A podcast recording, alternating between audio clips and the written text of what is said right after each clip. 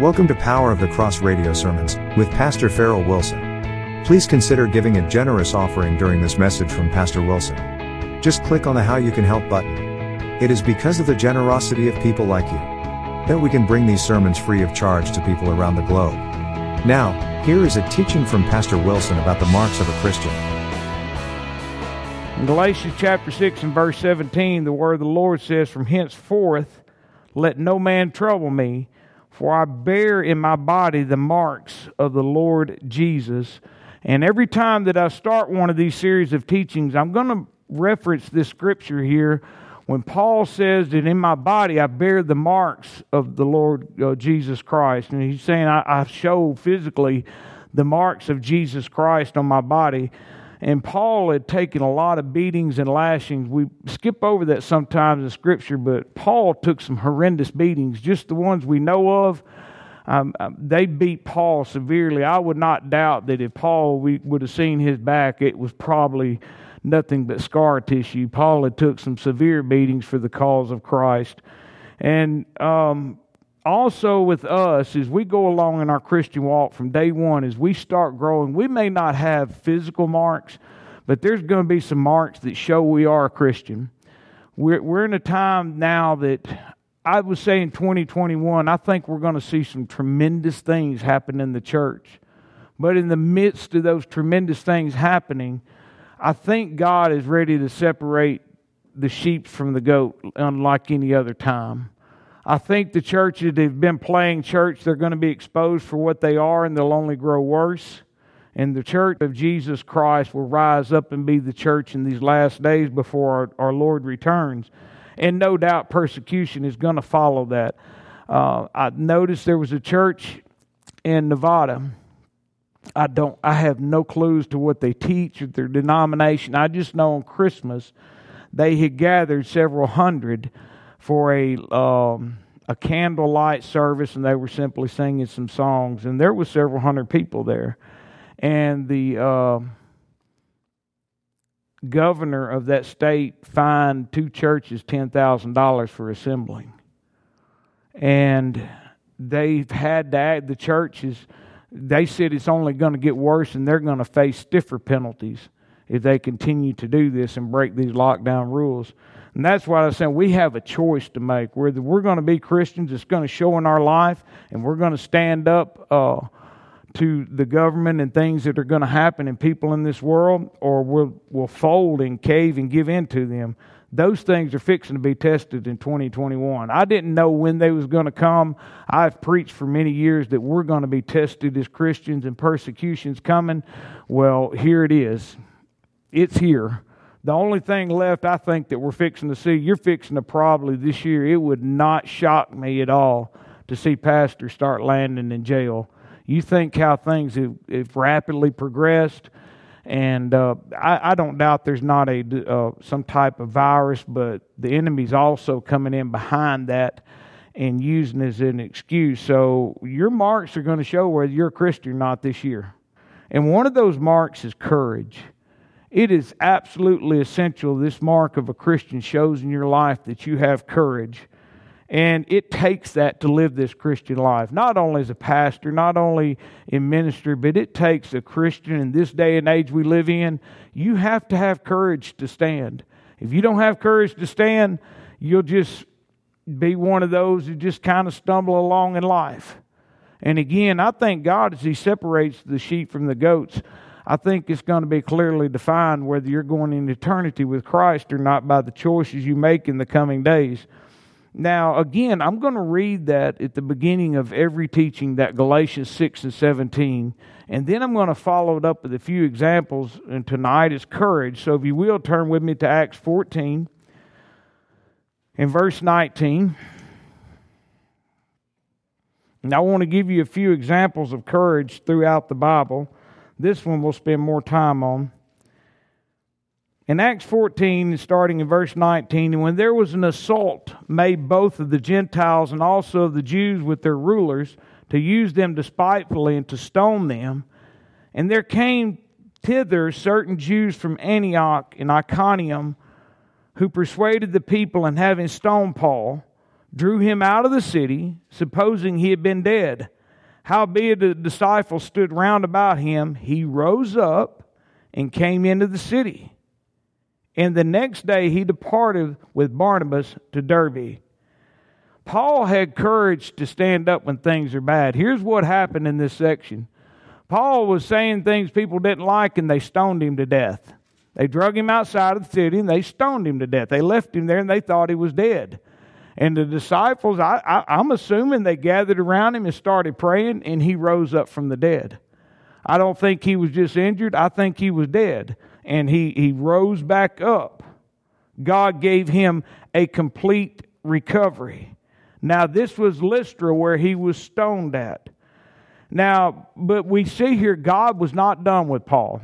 You got to have the courage to understand man does not have the final say in ministry. If man had the final say in ministry, I would have been home a long time ago. It doesn't depend on who wants you in there. It doesn't depend on if men or women want you in ministry. No one, no one person has a corner or a commodity on the gospel. God was not done with Paul, and despite the worst of circumstances and his courage, he stood up and was killed. God gave him a complete recovery. Now, you would think that Paul would not return to this place again. I know me, if I was stoned to death in downtown Grenada, and God rose me back up supernaturally, the last place that I would want to go to preach again would probably be downtown Grenada. But not Paul. He had the courage to stand up, and he went back to this same very area. And he went right back facing the same mob. And that takes courage to do that. And that is the kind of courage God is looking for uh, this this Christian walk is not going to be easy. I, I don't. there'll never be a time that if you're truly following Christ, that your walk with God is going to be absolutely perfect and easy in every respect. When you preach the cross, people are not going to like it. And I, I, why? I can't tell you why. I, I don't know that anybody has an explanation other than people are just evil. And if you'll notice, most of the time that the evil that rises up against Christian is in the name of God. People are doing the work of God. It's religion that'll come after you. And now, when the, and then the world starts joining in, you can have it coming from all sides. It takes courage to stand up for what's right. When the whole world is telling you you're wrong, and even, you know, we look at death as a final, that's it, and there's nothing left to you. It's only the beginning for the Christian. And God has victory over the grave. And if God wants to supernaturally rise people up, I, am really tired of seeing the church that doesn't believe in these things anymore. God can supernaturally raise people from the dead. He, he, he can turn a funeral into a party. I've seen people raised from the dead with my own eyes. I've seen people brought back from that chilly Jordan back into this life for whatever reason. And I didn't really understand it myself why God brought them back. But I know that God brought them back. You know, after this, he Paul landed in Caesarea, and he was even allowed to preach to a king. For the sake of time, I won't you can write this down if you want to go look at it, but it's in Acts chapter 26. And he preached to King Agrippa. Now, this is the guy that was stoned to death, and God gives him the opportunity to speak to a king.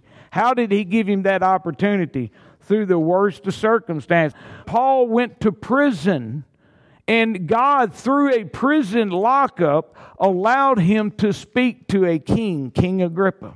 His words were so powerful to this king. King Agrippa said, You know, you almost persuaded me to be a Christian. Almost. And no, he didn't convert him, but still, yet his words were powerful enough to the man that he started debating who he was and where he was, and he, started debating his eternal soul. And friends, it takes courage to stand up. Can you imagine if God put you in front of a king or put you in front of a somebody, a dignitary, to preach the gospel? What would you do? This happens to you more often than not. Every day of your life, you are encountering people that are not saved. Uh, you know, we, we here. This is what we're going to hear most of the time. Have you been saved? Oh, yeah, I, have been dunked up under that water. Oh, oh yeah, I, attend the First Baptist Church. Oh, oh yeah, I, I go to the Lighthouse Church. Yeah, I know Jesus. And that's not salvation. Just because you come to the lighthouse is not salvation. Just because you you go to the or go up under the water, that's not salvation. It takes courage to stand up to tell people, you know what? Are you sure that you're saved? Are you positive that you've had an encounter with Jesus Christ? Paul wasn't scared to tell them. And when you tell people that they're wrong and there's sin in their life, they are probably going to react in an evil way. It's never been, and I'm telling you these stories in the Bible to let you know that it hasn't changed since the beginning of time and it's only grow worse. You're not gonna, you're not gonna be able to preach a gospel that doesn't hurt anybody's feelings and see souls saved. It just won't happen. Sometimes people are going to get offended. Uh, you know, I would rather be offended by a gospel that changes me. I heard it put this way: a negative preaching will change you uh, for a lifetime positively. Positive preaching, uh, it does have its, you know, times that you can, certainly the Word of God lifts us up when we're down and out. But when we're preaching the gospel for people that are unsaved, I, I don't think that a positive message is going to have an impact. Yes, there's good news within that, but we also have the courage to, we have to have the courage to tell people, hey, this is what sin is. This is what sin will do in your life. It wasn't many years ago I confronted a lady that owns a restaurant in this area and, and they put the little fish symbol, they have Christian singings, but look, you know, you're serving alcohol in the community. And I told her, I said, Woe unto you that gives your neighbor strong drink. Now, you do anything you want to with that scripture, but when God says, Woe unto you, it don't sound like you're going to make heaven your abode. That's what the Word of God says. I can't, you know, you can get mad, you can get glad, whatever you want to do. That's what the Word of God says. And she got tore up mad at me, never come back. And I'm sorry, but it was all over me when I told her the Holy Spirit was all over me. And I do know this, though. I had the courage, despite the finances they could have brought to us, I had the courage to stand up to her and say, you know what, you're wrong. And I hope somehow in her life that got planted down in there and maybe down the road, maybe down the road, there will be repentance of it. But with things like that, when God says, Woe unto you that are doing these things here, and we've had the courage to stand up and tell them the truth, it's up to them to make that decision in their heart, whether, what they should do with it from that point on. Okay, let's look at John the Baptist. Another great example of somebody in the Bible that had the courage to stand up he stood up and told the religious leaders his days they were a generation of vipers. They were a generation of snakes. Um, name one particular occasion, he went to King Herod, told him, said, Look, you have taken your brother's wife, and you're wrong. And he also, well, let me just read it. He said, Luke 3 and 19, but Herod the tetrarch, being reproved by him for Herodias, his brother Philip's wife, and for all the, listen to that, for all the evils which Herod had done. It wasn't just that he took it, his brother's wife, it was also all the other things he was committing. John the Baptist went to him face to face and told him what he was doing wrong. I think there was some conviction with Herod, but they got to drink and they had him a little party. And the, I guess it would be his um, stepdaughter talked him into taking John the Baptist's head off. Now you got to understand, Jesus Christ was alive and well and, and preaching out the countryside. And John the Baptist is in the middle of this time preaching, and he goes to somebody and tells him, You're wrong for what you did. It took a lot of courage for him to stand up and do that. People of this earth and people that are not saved would say he lost it all, but John gained it all. John gained it all and made heaven his abode. He, he he received all the rewards for his preaching. And it, just because something like that happens to you doesn't mean that uh, you wasn't of God, because we know that he told the truth and, and, and the evil did not like him. Uh, let's look at another example. I love this example the courage of Caleb and Joshua. If you want to turn there with me, Numbers 13 in verse 25. I'm going to read all these verses down to 33 because I think it'll benefit us. Numbers 13, starting at verse 25. And they returned from searching the land after 40 days. 40 days is God's probationary period. God's the number 40 you'll see in the Bible is God's number for probation. And they went and came to Moses and to Aaron and to all the congregation of the children of Israel and unto the wilderness of Paran and Kadesh and brought back word unto them and unto all the congregation, showed them the fruit of the land. And they told him and said, We came unto the land whither thou sentest, us, and surely it floweth milk and honey, and this is the fruit of it. Nevertheless, the people be strong that dwell in the land, and the cities are walled and very great. Moreover, we saw the children of Anak there. The Amalekites dwell in the land of the south, and the Hittites and Jebusites and the Amorites dwell in the mountains, and the Canaanites dwell by the sea and by the coast of Jordan. It was surrounded on all sides by the enemy. And Caleb stilled the people before Moses and said, Let us go up at once and possess the land, for we are able to overcome it. One young man stands up and said, Let's go. God gave us this land. I know. Now, understand, he just said it's completely surrounded by the enemy. Think of that. It is surrounded by the enemy. But he said, you know, it truly is what God said it was. And if God told us to go to possess it, let's go possess it. That takes courage to do that. Thank you for listening to Power of the Cross Radio. We do not sell any advertising on this station. So, we need your help to keep bringing the message of the cross to the world. Go right now to www.cross.radio and click on how you can help. There you can donate by secure means with debit card, credit card, or PayPal. Remember, even the small amounts add up. We thank you in advance for your support and prayers. God bless.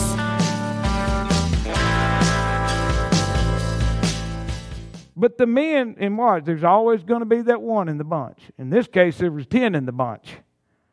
But the men that went up with him said, We are not able to go against the people, for they are stronger than we. And those giants were the product of the fallen angels. I won't get into that, but understand these were some, like you were seeing David and Goliath, and Goliath, it was along that nature. These were some very big people. And they brought up an evil report of the land which they had searched into the children of Israel, saying, the land though which we have gone to search is the land that eateth up the inhabitants thereof, and all the people that we saw in it are men of great stature. And there we saw the giants, the sons of men which come against the giants, and we are in our own sight as grasshoppers, and so we are in their sight. You had 10 people here, the majority said we can't do it.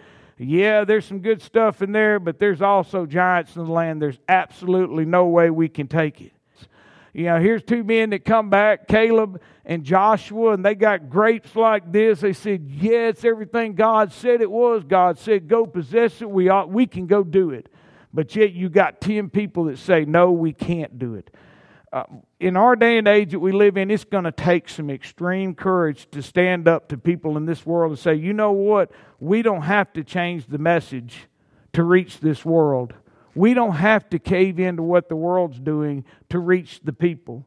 We don't have to be, be a seeker sensitive church. We don't, we don't have to go and take polls and ask what the people want. We have to preach the Word of God despite what everybody's saying. And you know what was amazing about Caleb and Joshua? Out of those 12 that in that group that reported back, guess what two made it in? They seen the promises of God. The other 10 died out in the wilderness because their lack of faith. You will never see anything in ministry if there's no faith.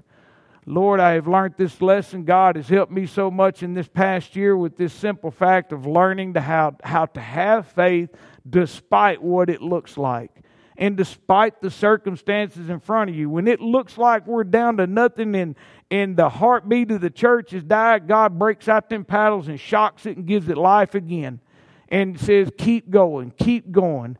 You don't understand what's ahead of you. you, you I can't see that far ahead. All I can see is a little bit in front of me. God knows what's ahead. All I can tell you is this God said, Keep going. God said, Keep going, keep preaching the truth. I'll show you what's ahead when it's time, when it's ready, I'll show you. It's hard to sit there and under, when God's telling you that you've been blessed and everything's over, and yet you're still in the middle of that valley, and you, well, Lord, I don't see it, but you hear the voice of God saying, "Hey, it's okay.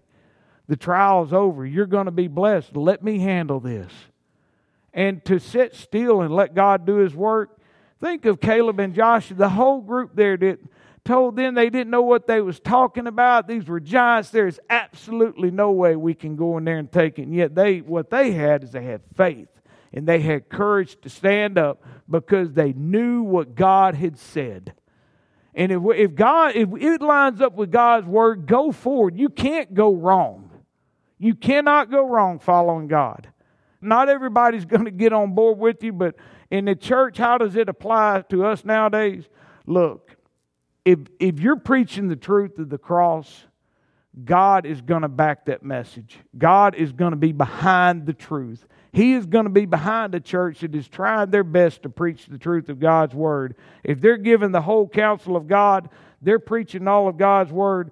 God is going to be behind them, and He's saying, Go and conquer because it is out there for us. That field is white and ready for the harvest. We just have to have the courage to go and get it. Okay, let's talk about the courage of Jesus. Luke chapter 13, verses 31 through 32. That same day there came certain of the Pharisees, saying unto him, Get thee out and depart hence, for Herod will kill thee. And he said unto them, Go ye and tell that fox, Behold, I cast out devils, I do cures today and tomorrow, and the third day I shall be perfected. I love this answer right here. Herod had sent word, said, I'm going to kill you. You better stop it. And what did Jesus say? I go tell that old fox that I don't have time for him today. I'm just busy. But you tell him that I'm going to still be casting out devils. You tell him I'm still going to be healing today and tomorrow. And it ain't going to be long. I'm going to come up out of the grave on the third day. He gave him an answer. That, I, I know that this was the Son of God, but it says the Bible tells us to be an imitator of Jesus. It says to follow after him, and it takes that kind of courage. Jesus wasn't scared to go in the temple and break out a whip and start running people down the road. I love it when people say, well, you ought to just preach a little more like Jesus. Okay. You dogs and vipers. I'm telling anybody you're bringing into your religion, you make them twice the child of hell than you already are. And then get a rope and start beating them. Now, that's Jesus' ministry. It is. Read your Bible. I understand Jesus had compassion, but you notice who he had compassion for? He had compassion for those people that were washed up and had no hope. He seen who was downtrodden and their heart was ready to receive what he had to say that's who he had compassion for. Jesus had really very little time for the religious and the wealthy of the world. I'm not there was people that he was friends with that were wealthy. It wasn't the money that discounted them from heaven. It wasn't the wealth that uh, made it impossible for them to get in heaven. It was their heart and where it was at. He just simply said that it's easier for a camel to go through the eye of a needle than it is for a rich man to enter into heaven. But you know, there was people that Jesus knew that had money, so it wasn't the money itself, it was where the heart was at and loving that money. Uh, moving on. Now I'm going to give you where we need courage at specifically. We need courage in our church life. A number one that we have to stop doing, we have to stop making excuses for church attendance. We have to. We can't excuse people uh, for that, you know, I understand sometimes we get sick. I, I understand sometimes things happen in life, but here I guess is a litmus test. If you're not in church on Sunday morning, but you can get up and go to work or school or whatever Monday morning, something's wrong. And I, I can give you a great example. See, we're telling people that we don't need to go to church where it's landed, the church right now as we speak. Now tell me that church attendance ain't important. It is vitally important. It is vitally important to your walk with God. Church, and look, church life is neither easy nor a bed of roses. Yes, you have to get up on rainy days and rainy nights. Yes, sometimes when you're not 100%. I understand. Now, if you got COVID, of course I don't want you. I want you to stay home and get better. If you got the flu, I want you to stay home and get better. But just because we stub our toe in the dark at night is not a reason to stay home. Just because we've had a bad day, we have bad days at work and we go back. We have bad days at football games and, and events for our children and we go back. We have bad days at school, we go back. So, what's the difference with church? It's time in 2021 we start standing up with love and affection and telling people with courage church attendance is vitally important to your walk with God. There's an old song, very old song. It says, Like a mighty army moves the church of God, be it many folk are moving around like a hospital full of cripples. Many want an elevator church. They want to come in, get in, press a button, go straight to heaven. That's the way a lot of people think church ought to be. That's not church. Church is tough. You got to step through this. You got to walk valleys. You got to go through mountaintops. But the church is not an elevator where you jump in, push a button, and the next stop is heaven. Now, the next part, we have to stand for what is right. If you've been under our ministry any time at all, you've been listening, you've been going to podcasts, or you've been here in this church building, you know that we preach we have to stand for what's right. If there's a number one issue that I know in my life, and I've asked God to continue uh, opening doors, is in abortion, I am going to stand up for and be that voice crying in the wilderness if I have to for those that are unborn to have a voice for them.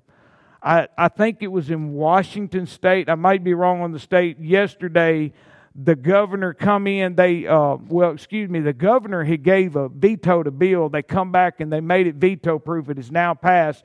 They authorized girls as young as 16 years old, 25 weeks pregnant, can now have an abortion, and their parents do not have to say a word. This is a extermination of the human race. Is exactly what it is when history looks back at us, we will be compared to Hitler. We will. We will be compared to Hitler. And I'll just go ahead a little bit further and say it the way I see it. I see a group of elite white people that are trying to exterminate the black race. That's exactly what I see. And I tell you, there ain't nothing racist about me because if I st- I'll stand up for that black child in a heartbeat and say, What you're doing is wrong. Stop it. You're killing your people. They have a right to exist. And the very people that screaming that we're racist, it is a group of very rich, elite white people that are killing off the black race. I'll, I'll say this quickly because I got to move on. I'm getting a little off subject, but it needs to be said. Over 85% of Planned Parenthoods are in black communities over 80% of the abortions are performed on 14% of the population, black people. Now, we have to stand for what's right. What about the other things? We know the obvious things like that, but what are you going to do when you're at the office party tomorrow night? Or, I don't know, maybe some of y'all, I don't know with COVID how it's going, but you're at that office party and they pass that liquor around to you and say, hey, nobody's watching. Here's the favorite excuse oh, it's just one. Yeah, just that one beer. I cannot touch it. it I believe the Bible complete, it, it teaches complete and total abstinence of all these things. No drinking, no drugs, unless the doctor's prescribed it to you. Now, the last one on here the ordinary duties of life. Just in the course of a normal day, you're going to have to stand for the truth. You know, there have been many a brave soldier on the battlefield but when they come home, and I've seen this repeat out many times, they come home, they get inside of a liquor bottle, or they get at the end of a needle, and they don't ever come back. And they lose it all. Now, I'm talking about people that have stood up in the face of machine gun fire and showed courage. Uh, there's one in particular I know the man he was on D Day, and I read the list of the things he done. I can't even imagine the nightmare he lived in his life, and he lived into uh, the 1990s. I can't even imagine what his daily life was like. He was one of the ones that stormed the beach at Normandy. I mean, we're talking about running straight into machine gun nest of Germans, and you're watching bodies fall everywhere beside you. And he made he was one of the ones, very few ones that made it up that hill. And he come home and he got side of a liquor bottle and never come out. You know, I'm not demeaning immediate courage like that. But you know, there's another type of courage. It's a daily courage that it takes to walk this Christian life. You know, Christian courage is not momentary like that, a flash of courage where you go through and that's it and it's over with. That's not Christian courage. Christian courage is every day when you get up. Lord, I don't think I can make this another day. And God's saying, Yes, you can and you have that courage inside of you that we're going to talk about in just a second as we get ready to close. That courage inside of you that pushes you to go forward. There's a verse I, I hope you'll study. It's in Hebrews. The Bible says there's a great cloud of witnesses that are around us. You know what that means? That means like Gary's mama that has went on before us. That means like Glenn's mom and daddy that's went on before us my, my grandmothers went on before. And you go back to Paul and you go back to all those that went on before us. And they're like they're in heaven. You can look at it almost they're like in heaven, that great cloud of witnesses that are saying, You can do this. You just keep going. Don't worry about what's happened today. There's better things tomorrow. And have that courage to stand up for what's right. Christian courage, again, is not momentary, but it's lifetime. We're not running a sprint. We're in a marathon. In a marathon, it ain't how quick you finish, it's just keeping on. It is said of King Henry IV that he was a very powerful soldier. They said what was odd about him, though, when he would go into battle, his knees would start trembling. But he was fearless in battle. He would be charging the lead. And he said, he said this one time. He looked down his knees shaking and said, Tremble, you vile things. You'd tremble even more if you knew where I was going to carry you in about a half hour. I thought that was neat. Last point here. How do we get this courage? You told me about courage, Brother Wilson. And this is what has always bothered me, I guess, about other church meetings and things I've been in. I'm not demeaning, they do good, but you told me all those things I need to be. And then I leave out and I walk out the door. But how do I do it? You tell because I don't feel very much courage today, Lord. Those things sound good, Brother Wilson, but I don't feel that courage, that type of courage on the inside. It's through the Holy Spirit. That's who's going to give you the courage, not you. You can't muster this kind of courage on your own, Bob. You can't do it. And Brother Bob's been around churches most of his life and he knows this, you cannot get this kind of courage on your own without the Holy Spirit. And the Holy Spirit works through that thing that we always preach through faith in Christ and Him crucified. 2 Timothy 2 and 3 said, Thou therefore endure hardness as a good soldier of Jesus Christ. You will find many times in the Bible there are references in a spiritual sense that we are a soldier, that we keep fighting, we keep going forward.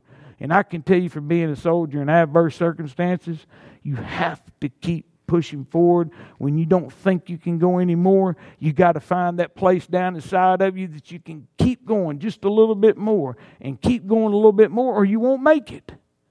You just have to keep, and that's in Christianity is even so much more. Spiritually speaking, you have to keep pushing forward, and you're to make heaven your home if you just keep pushing and have the courage to get through this life.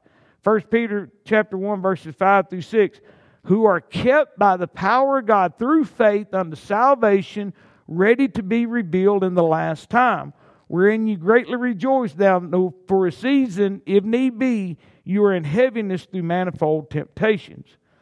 And i'm going to throw one out for the ladies here.